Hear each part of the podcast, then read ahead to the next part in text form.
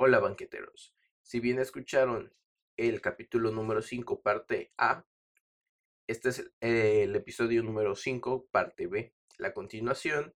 Si no lo has escuchado, te recomiendo que lo escuches para que tengas contexto, debido a que es un capítulo que se dividió en dos partes, ya que tocamos dos temas que son importantes, los libros, y el segundo tiene que ver con libros, pero ya va más enfocado a cómo invertir en ti, a finanzas, entre otras cuestiones, que se me hizo muy padre con la participación del amigo Christopher PS. Lo pueden encontrar en redes sociales, y si no, están en la descripción sus redes sociales.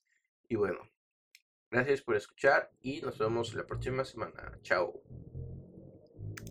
Bien, Cristo, ¿qué otro consejo nos puedes dar de tu libro? Pues nada, por ejemplo, ese de Piense y hágase rico. No, ese es otro libro, ¿verdad? No, lo confundí con el que te estaba diciendo. Estaba diciendo el de Padre Rico y Padre Pobre. Pero mira, ya que lo mencioné, ese también lo tengo. No sé, por algo se me vino a la cabeza. Sí. Se llama Piense y hágase rico. Es un libro que escribió Napoleón Hill. Y básicamente él también se puso a entrevistar a muchas personas millonarias de la época y cómo ellos creen que habían logrado pues su éxito. Entonces también te va relatando varias historias de varias personas. Por ejemplo, te relata historias de Henry Ford, o sea, de varias personas de éxito y cómo ellos fueron logrando lo que lograron, ¿no? Por ejemplo, hay una ley en este libro con la que yo me quedo mucho, es de que nunca me detendré porque me digan que no. Es cuando te relata la historia de... ya se me olvidó quién era este personaje. Edwin C. Barnes, pero ya no me acuerdo qué fue lo que hizo, pero yo me quedé siempre con esa frase de nunca me detendré porque me digan que no. Y es una de las, por ejemplo, es una frase nada más de las tantas que tiene este libro de personas que lograron cosas pues que parecieran imposibles para un ser humano y pues al final de cuentas sí, lo hicieron posible a través de creer en ellos. Sí. Entonces este es un libro más que nada para motivarte, o sea, para que empieces a, como pues vaya, como dice el libro, para que empieces a pensar en hacerte rico, vaya. Fíjate que... Esa es la premisa del libro, pero te quería comentar que del Padre Rico y Padre Pobre también no es un libro que te dé consejos como tal. Este libro tampoco te da consejos como tal de cómo vas a hacer dinero, sino nada más te da como que la motivación y te pone el chip de que tienes que pensar diferente, pues para conseguir... por resultados diferentes.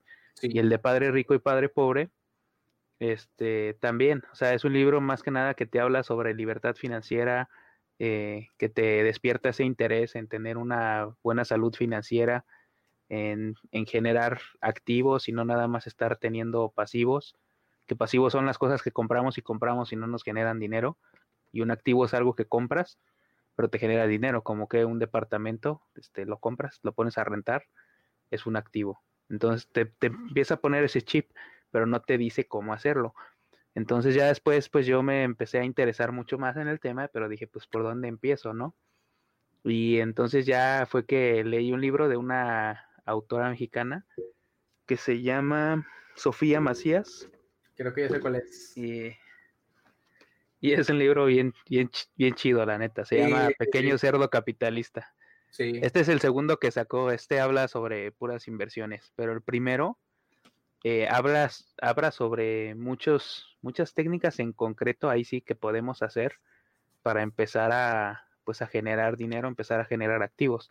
Te habla de que tú puedes, de que no nada más se trata de ahorrar, sino de que el dinero que ahorres lo tienes que poner a trabajar, y te dice ahí varias formas en las que puedes ponerlo a trabajar.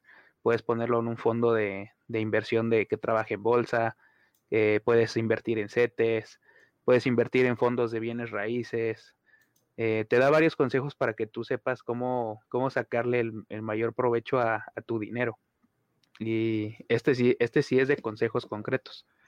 Entonces este sí lo pueden luego leer y ahí sí van a venir cosas en concreto que ustedes pueden hacer. Por ejemplo, yo después de que leí Pequeño Cerdo Capitalista, una técnica de las que agarré que mencionan ahí es de que para ahorrar tienes que primero ahorrar y después gastar. No al revés, no gastas primero y luego ahorras, sino que tienes que ahorrar primero y después gastar. Y una de las frases que te menciona ahí, de hecho el libro dice aquí, Pequeño Cerdo Capitalista, para hippies, yuppies y bohemios. Entonces ya se imaginarán el estilo de lectura que es, a pesar de ser una lectura técnica, que te van a hablar de cosas técnicas financieras, pues es bastante digerible porque te lo platican como si fuera un chavo de tu edad, como si te lo estuviera explicando un amigo, vaya. Entonces sí, está muy chévere por eso. Y uno de los consejos que te dan es la famosa, una frase que tiene, es de quítenmelo porque me lo gasto. Y es de que primero te quites el ahorro y después ya gastas con lo que tú sepas que necesitas para vivir.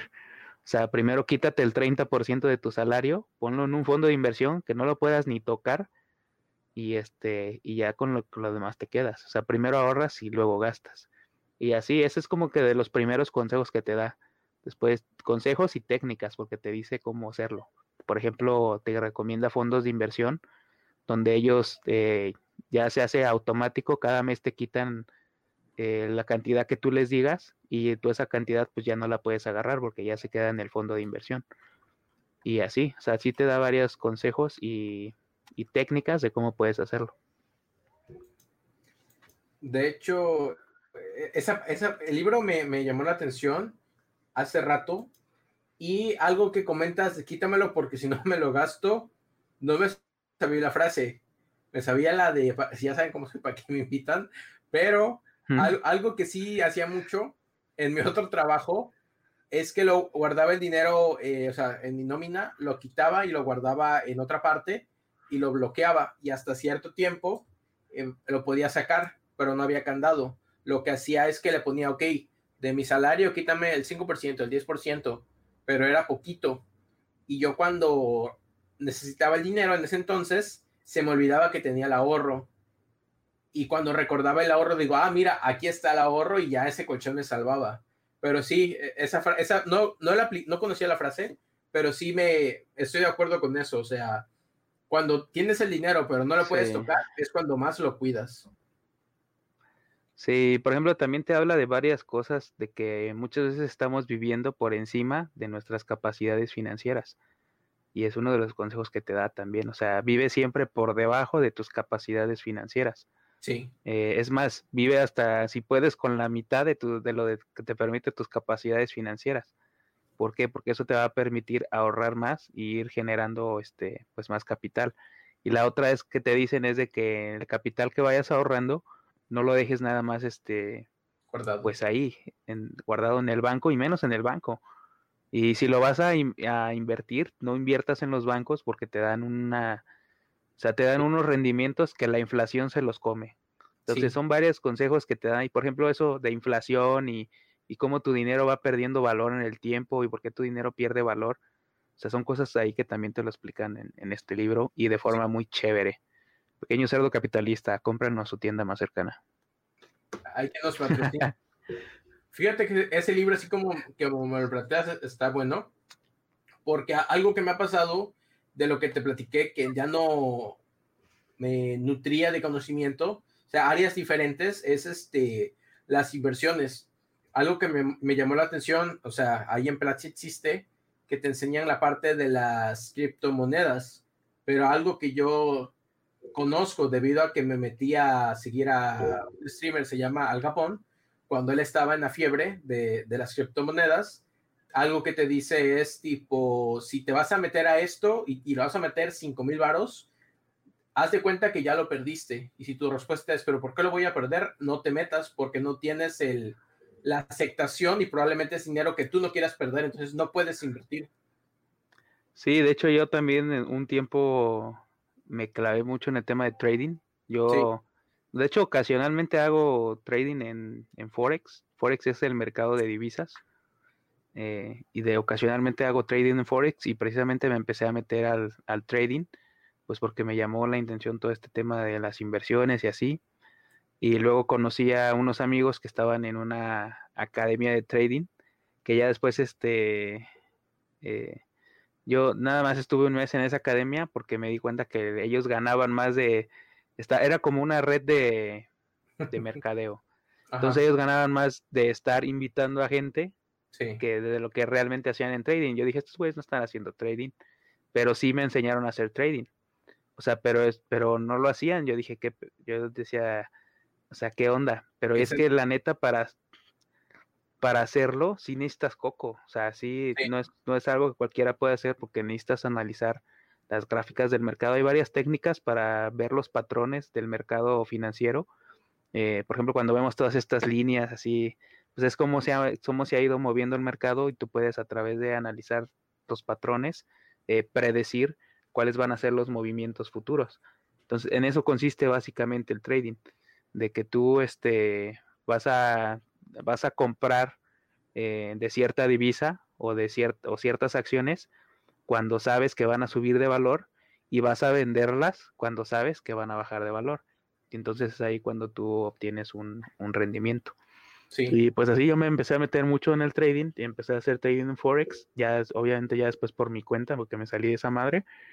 Y pues sí, es así, se genera, es increíble, güey, cómo puedes generar en un día, 2 días que dejes una operación en haciendo trading, pues como 10 veces o 100 veces más, dependiendo qué tanto estés invirtiendo, de lo que te daría el banco en un mes, por ejemplo. Entonces, sí, o sea, es que hacer trading, es que eso es lo que hacen los bancos al final de cuentas. Los bancos con tu dinero lo que hacen es invertir en mercados financieros, invertir en diferentes cosas para hacer crecer ese dinero, y pues así es como ellos siempre están haciendo más dinero con el dinero que nosotros les damos al banco. Entonces, tú cuando das al banco dinero para invertir, ellos te dan un rendimiento que no te va a servir para nada porque la inflación se lo va a comer, y ellos van a hacer realmente un buen dinero haciendo trading en los mercados financieros, ya sea Forex, en divisas o en acciones o en lo que sea. Entonces ahí fue cuando me di cuenta de que realmente el trading, hacer trading es una de las formas más rápidas de poder generar dinero y más riesgosas a la vez. Y como bien decías, una de las cosas que hay que trabajar mucho cuando se hace trading es el factor emocional. ¿Por qué? Porque si no tienes inteligencia emocional para hacer trading, cuando estés perdiendo, te vas a deprimir, te vas a poner ansioso, te vas a querer volver loco, y cuando estés ganando, pues no, te vas a sentir Superman, nunca vas a querer, porque eso es lo que pasa. A veces vemos que nuestro dinero va ganando, o sea, la operación que metimos va subiendo, va generando dinero, y no la cerramos a tiempo. Y al otro día volvemos a revisar, y los 10,000 pesos que ya habíamos ganado, ya nada más son 2,000 pesos, porque el mercado volvió a bajar. Sí. Entonces ahí es cuando dices, chin, no cerré por avaricioso. Sí. Por avaricia no cerré la operación cuando la tenía que cerrar, y gané menos de lo que podía haber ganado. Sí. O sea, si tú no manejas el factor emocional, pues no, la verdad no va a ser bueno para ti el trading, porque te va a afectar mucho emocionalmente. Y como decías, una de las reglas de oro es de que lo que tú vas a invertir, ya haz de cuenta que es dinero que ya gastaste. O sea, ya haz de cuenta que es dinero que ya sabes que ya no va a regresar a ti. Sí. ¿Por qué? Porque cuando lo pierdas, tienes que sentir como si no estuvieras perdiendo nada. Son muchas cuestiones, y aquí me confirmaste la cuestión que más me causa ansiedad. Y digo, ¿sabes qué? Esto no es para mí. Aún no reúno la información necesaria, o sea, no he investigado seriamente, pero de las pláticas que me has dicho, ahorita me lo dijiste, fue cuando te vas a dormir, puede ser que lo pierdas. Y yo así que no puedes hacer eso. Porque, me ha pasado varias veces. O sea, ahorita que estoy trabajando en un startup, yo lo he visto. O sea, yo me puedo ir a dormir, pero el sistema sigue jalando. O sea, sí hay alguien que tiene que hacerse responsable de. Entonces, es cuando vas a hacer un backup de la base. No, pues voy a esperar a que nadie ocupe el sistema.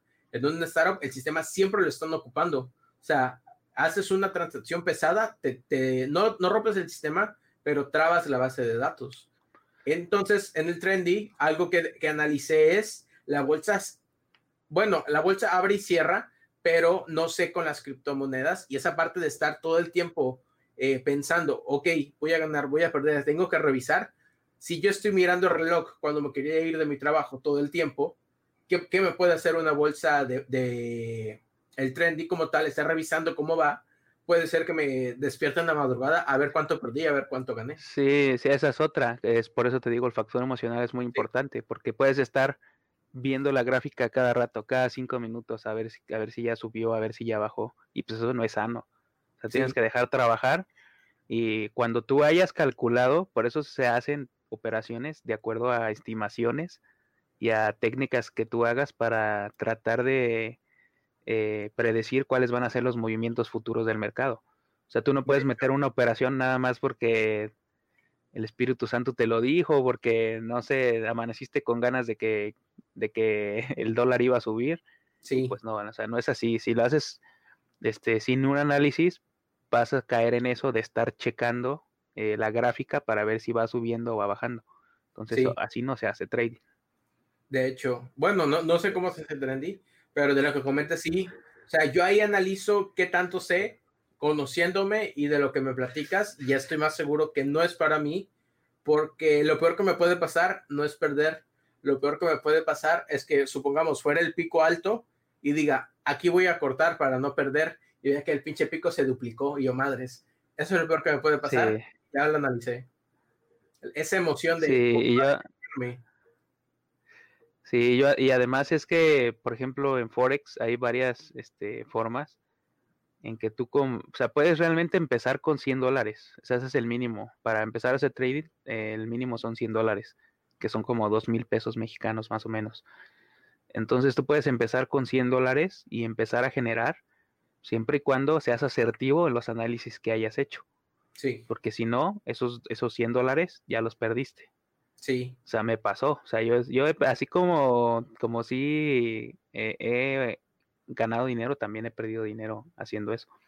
Y por eso es que ya no lo hago tampoco tan seguido, porque si no estás con la constancia de dedicarte a eso y de estar analizando lo que estás haciendo, te digo, es que no es para todos. O sea, si realmente o te dedicas a una cosa o te dedicas a otra. Y puedes estar haciendo las dos cosas, pero como te decía, tienes que estar muy al pendiente de lo que estás haciendo, porque es de mucho riesgo el estar haciendo operaciones así, güey. Sí. Sí, y es que también hay estilos de inversionistas, güey. O sea, hay inversionistas arriesgados, hay inversionistas moderados, hay inversionistas que son más conservadores, así se les dice. Entonces, sí, si eres conservador, vas a invertir siempre con el mínimo de riesgo. Sí. Si eres, pues, más arriesgado, vas a invertir sin importarte el riesgo. Entonces, yo estoy en el punto de que, como decías, tienes que tener en cuenta de que ese dinero que le vas a meter ya es dinero perdido. Sí. Y yo dije, pues sí está chido, pero siento que todavía no estoy en el punto de decir, voy a meter $5,000 pesos y que los pierda, no me importa. Uh-huh. Porque la neta no, o sea, sí duelen. Sí. Entonces, siento que también es de primero practicar mucho. Por ejemplo, cuando haces trading puedes hacer cuentas demo. Te dan cuentas demo con cierta cantidad de dinero, $5,000, por ejemplo. Pero obviamente es dinero falso. Entonces tú puedes estar haciendo operaciones y si ves que ya tienes éxito con las cuentas demo, entonces ya es cuando yo recomendaría, ya hazlo con dinero real. Si con las cuentas demo todavía no estás teniendo el éxito que esperas, todavía no lo hagas. Entonces yo ahorita es lo que estoy haciendo. Sí hago trading ya de vez en cuando con las cuentas demo, y ahorita dejé de hacer trading con el dinero real porque quiero perfeccionar primero lo que se puedo hacer con dinero falso, y ya cuando esté seguro más de las operaciones que puedo hacer, precisamente para no estar con el pedo emocional de estar con la sensación de que lo vas a perder, pues ya teniendo más seguridad de lo que estás haciendo, pues ya no tienes ese problema. Entonces okay, sí es lo que yo recomendaría. Primero hagan, si llegan a entrarle a eso, primero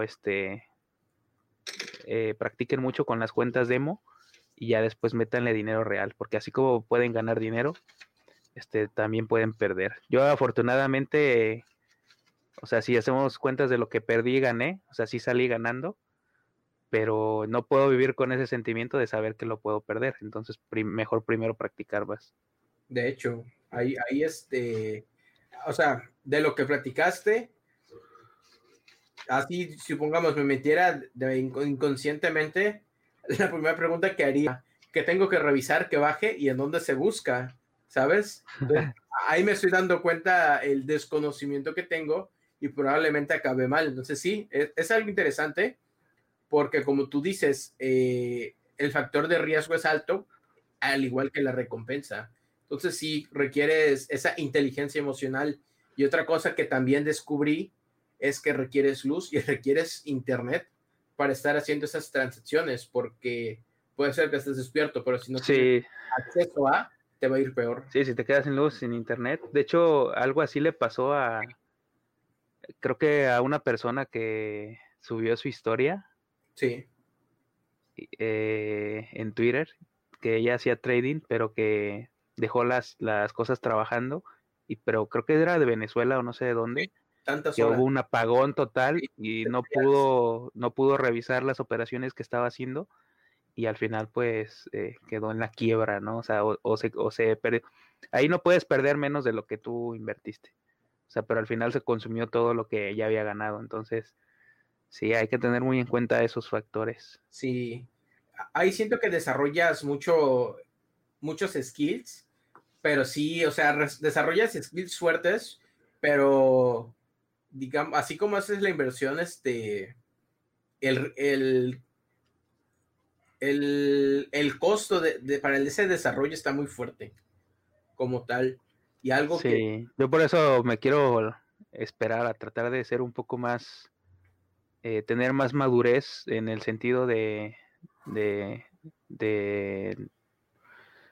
pues sí, de cómo gestionar las emociones con el dinero, y entonces ya empezar a trabajar más y aparte tener más capital para poder invertir, precisamente como decíamos, con la mentalidad de que el dinero que metas ya es dinero perdido.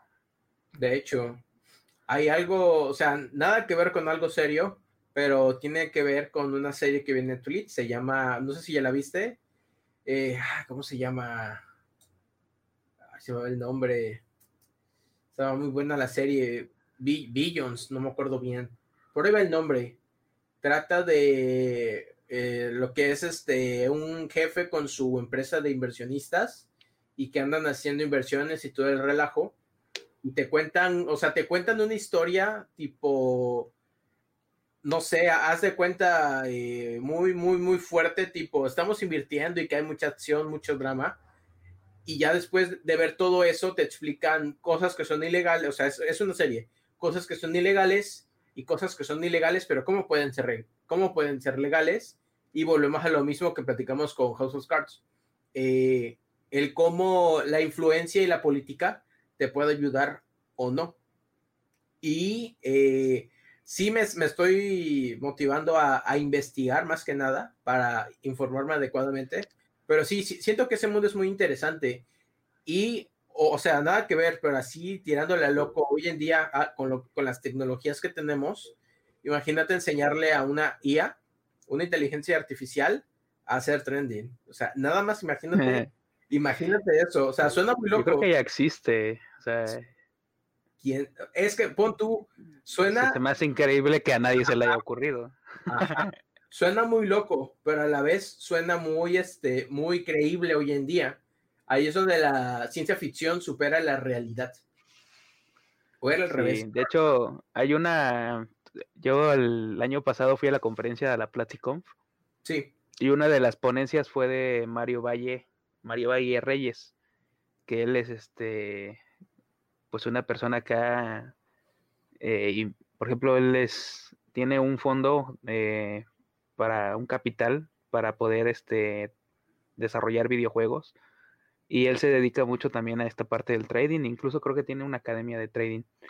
Pero él platicaba mucho en su conferencia de que al final de cuentas, o sea, ya si nosotros ahorramos, si nosotros demos el dinero al banco, si nosotros nos confiamos de las Afores, pues vamos a terminar con una a lo mejor bien, o sea, vamos a terminar bien con dinero, pero no vamos a poder hacer crecer el dinero y no vamos a poder tener una realmente libertad financiera, güey. Y te habla allí mucho él del trading, y cómo a través del trading, pues sí puedes alcanzar mucho más rápido esa libertad financiera, porque como te decía, cuando tú le das dinero al banco, el banco hace trading, entonces sí. Si tú supieras hacer trading, pues ya quitas al intermediario, y ya tú te quedas con todo el beneficio que es realmente que está generando tu dinero y no nada más con lo que el banco te dice que está generando. Sí, fíjate que sí, esa área es muy interesante. Me llama la atención, o sea, ya tiene ratito, pero con eso que me platicas, sí es como de que si hay a futuro, pues sí hay cosas que aprender y cosas que se pueden practicar, pero más que nada el perder, o sea, ahí es donde todavía no tengo ni lo necesario para perder. Dime. Déjame te paso la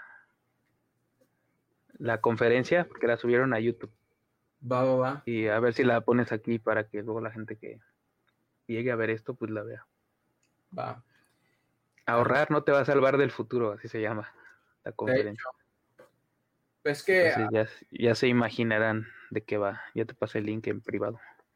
Va. Fíjate que sí, algo muy interesante, o sea, tiene mucho sentido. O sea, si las monedas se devalúan, de lo que ahorras hoy, mañana quién sabe. Ahí les comparto el link por... Sí. Ahí se envió. Pero sí, o sea, pon tú, el dólar cuánto valía hace unos años. Creo que cuando tomé conciencia del dólar, creo que valía 13 pesos, no recuerdo bien, pero por ahí, y no sé si estoy mintiendo, y hoy en día el valor está en 21, me parece, o 20 por ahí, o sea, sí es un cambio.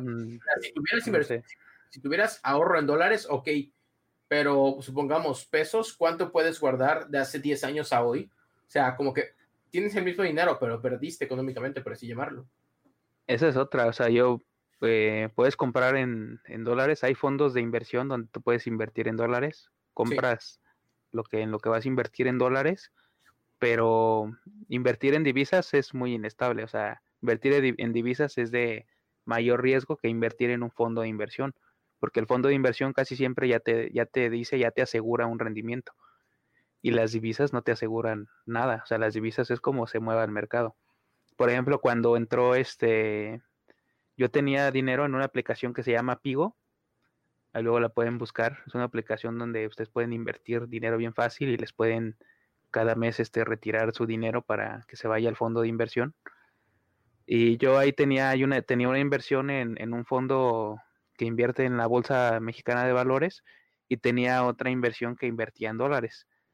Cuando entró Obrador, yo nada más cuando entró Obrador perdí como, o sea, así sin hablar de números, pero en porcentajes digamos que perdí como el 10% así de madrazo de lo que yo tenía en ese fondo que estaba invirtiendo en dólares. Cuando entró el presidente Andrés Manuel ya a tomar en su toma de poder. ¿Por qué? Pues porque hay muchas empresas, esas otras, y tú debes de entender por qué es lo que hace que una moneda cueste más o cueste menos. Entonces, cuando una moneda cuesta más es porque hay mucha demanda de esa moneda. O sea, ¿por qué la moneda de Estados Unidos es una de las más, pues más valiosas? Porque todo el mundo prácticamente gasta en dólares. O sea, es una moneda que en cualquier lugar del mundo te la aceptan y te la pueden cambiar.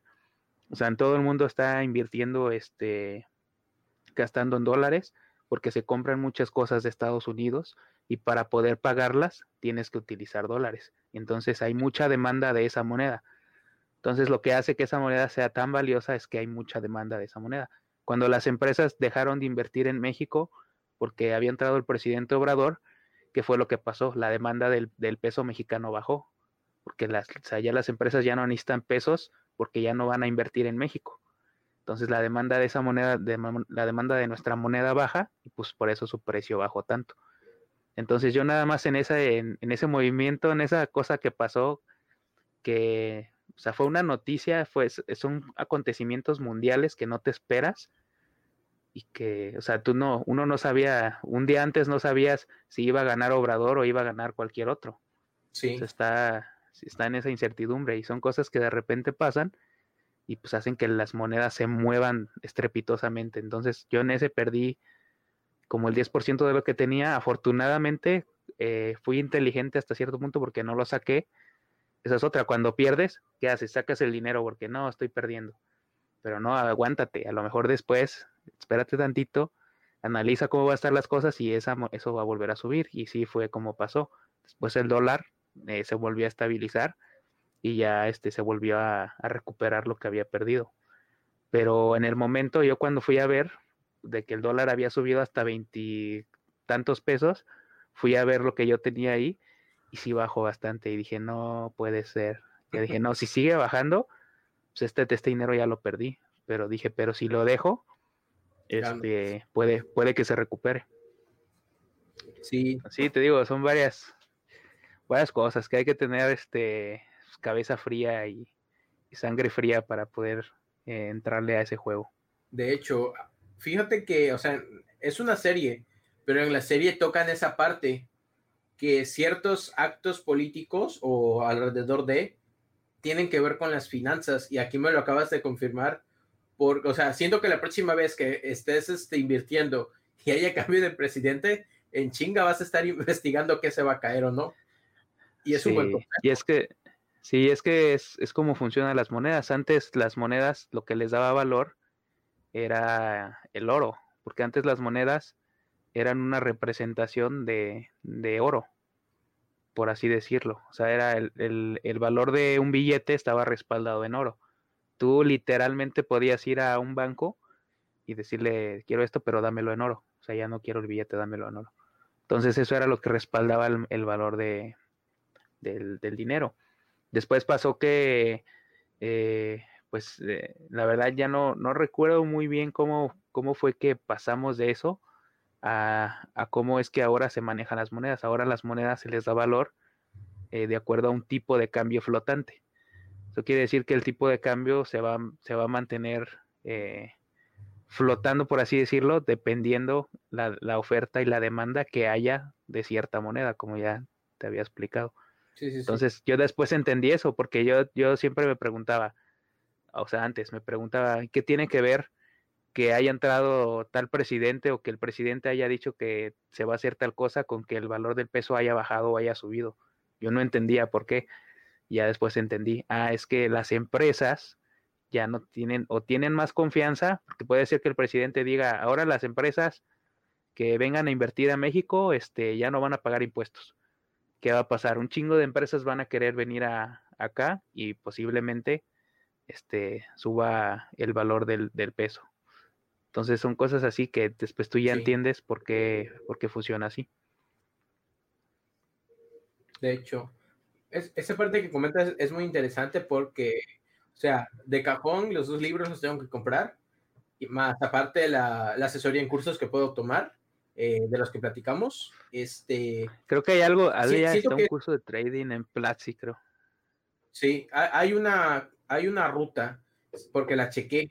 Te explican de lo básico hasta cómo, según yo, hasta cómo se hace. No he revisado el último curso.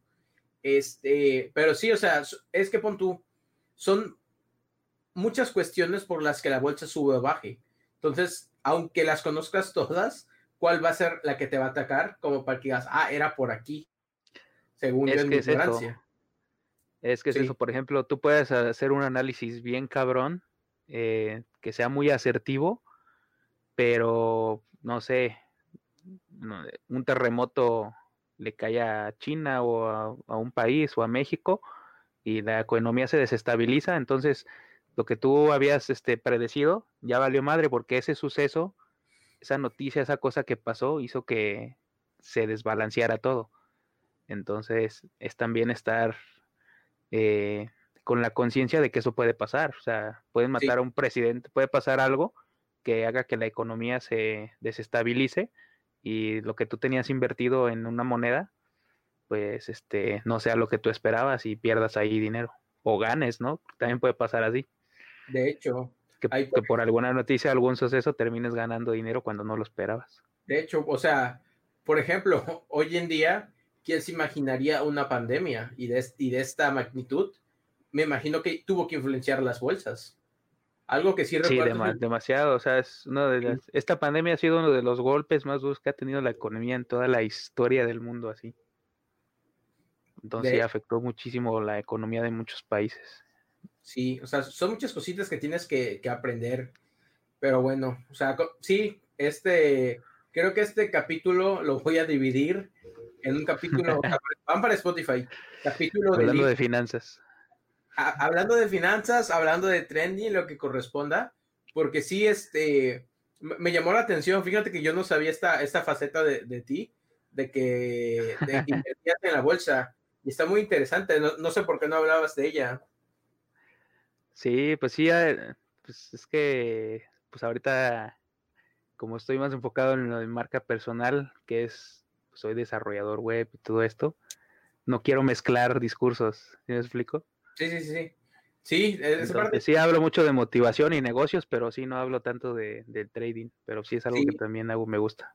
Es por ejemplo, no sé, o sea, por ejemplo, ya ahorita platicas mucho de motivación y lo ves en Twitter, pero ya en esa parte que o sea, antes practicabas de finanzas, decías de libros, pero yo decía, ok, lees los libros, pero los libros tienen un fin, y ahorita ya va el fin para que tú los querías, y pues sí, veo que hicieron efecto en tu aprendizaje, ¿eh? Sí, pues sí, de hecho también, pues también leo muchos libros de emprendimiento, pues sí trato de llevarlos a cabo. Por ahí tengo un emprendimiento también con mi novia, que es un negocio de repostería que tenemos. Entonces, pues sí, eso es un consejo, o sea, no se quede nada más con la teoría también. Traten de llevarlo a la práctica. De hecho, sí, cierto, o sea, creo que ahorita vamos para el tercer capítulo del podcast. Es muy cierto, o sea, hace 2, 3 años quería hacer una aplicación, o sea, para donde yo vivo hacer una aplicación me como el mercado en chinga, pero el problema es hacer una aplicación con el conocimiento que tenía en ese entonces, influenciaba número 1 mi primer proyecto grande, pero también tenía que ver con el impacto que yo iba a generar. Y por impacto puede ser bueno o malo. En ese entonces decidí no asumir el riesgo porque consideré que no tenía el conocimiento ni la infraestructura suficiente para llevarlo a cabo. Hoy, años después, digo, ok, hice bien, porque aunque sí lo pude haber hecho, no iba a resultar tan bien como yo lo quise hacer, hablando de código, hablando de buenas prácticas y hablando de cómo puedo llevar el modelo de negocios mejor. O sea, ya ahorita con el Jesús actual ya lo podría hacer, pero no podría ganar tanto, tan rápido como uno se espera. Entonces, volvemos a lo mismo, no me conviene. Pero, sí, pero es que esos es también es algo que hay que mencionar, ¿no? De que, o sea, hay que hacer las cosas también cuando te sientas ya seguro y capaz de hacerlas, porque si no, pues te vas a equivocar y te vas a descalabrar y vas a sentir más feo. Sí. Entonces, yo, por ejemplo, ahorita tengo un buen de teoría, un buen de cosas que digo... esto lo quisiera hacer, varias ideas de proyectos también de software que creo que se pueden convertir en emprendimientos, sí, pero trato de tener un plan para poder irlo ejecutando poco a poco, porque si te llenas de ideas y no tienes un plan para cuál vas a hacer primero, cuál vas a seguir después, y así pues no vas a hacer nada y nada más te vas a quedar con las ideas. Entonces traten de ir haciendo lo que puedan y de ir dando lo mejor de ustedes, pero no se forcen a hacer las cosas si todavía no se sienten seguros, porque se van a descalabrar más feo. O sea, muchas veces, obviamente, los errores van a pasar, pero dependiendo qué tanta preparación tengas, te van a dar más feo, te van a dar más bonito, ¿no? De hecho, eso es muy importante porque... puede ser que con cierta madurez de los errores puedes aprender, pero también con esa falta de madurez puede ser que los errores te destruyan. O sea, no al extremo, sí, a bajarte la moral o a hacerte dudar de ti mismo. Sí, fíjate que donde sí hablaba mucho de trading era ahí en mi Instagram. Y de hecho luego subía las capturas de los movimientos que hacía y de las ganancias que había tenido. Obviamente siempre subes las ganancias, las pérdidas no las subes. Sí. Eso no. Entonces, Ajá. Y entonces, se me olvidó porque te iba a decir eso. Capturas. Ah, que sí hablaba de trading y luego gente me llegaba a comentar, oye, yo tengo 10,000 pesos, ¿en qué me recomiendas invertirlos? O cosas así. Y yo, primero, y chavos, ¿no? De 19, 18 años. Y yo, dude, primero inviértelos en ti, o sea, págate un curso de trading o de lo que tú quieras hacer, pero primero invierte en ti, eso es bien importante. O sea, antes de querer volverse ricos, amigos, y de tener dinero y querer invertirlo, pues no sé, en mil cosas, si todavía no se sienten preparados, pues inviertan primero en ustedes, inviertan en operar mejor. ¿Y eso qué quiere decir? Por ejemplo, si tienen una computadora que ya está rota y no van a poder estar trabajando bien, haciendo trading o lo que quiera, o lo que sea que vayan a hacer, haciendo desarrollo, por ejemplo, pues entonces primero invierte en comprarte una buena máquina que te permita trabajar mejor en lo que quieres hacer, antes de tratar de invertir en hacerte rico. O sea, primero inviertan en ustedes. De hecho, hay, por ejemplo, o sea, hice una inversión, pero todavía me falta sacarle el money. Yo quería una cámara, pero a su vez también quería renovar el teléfono. O sea, creo que por aquí lo tengo. Bueno, Cristo ya sabe. ¿Dónde? Sí. Bueno, ahí tenía tengo el iPhone 7 de hace, creo que 3, 4 años. O sea, iba saliendo el 8. Y pues ya de buenas a primeras saqué el 11. Pero... las razones justificadas que yo obtuve es, bueno, tener un teléfono ahí arrumbado no me sirve. ¿Qué voy a hacer? Bueno, en los videos requiero una buena cámara.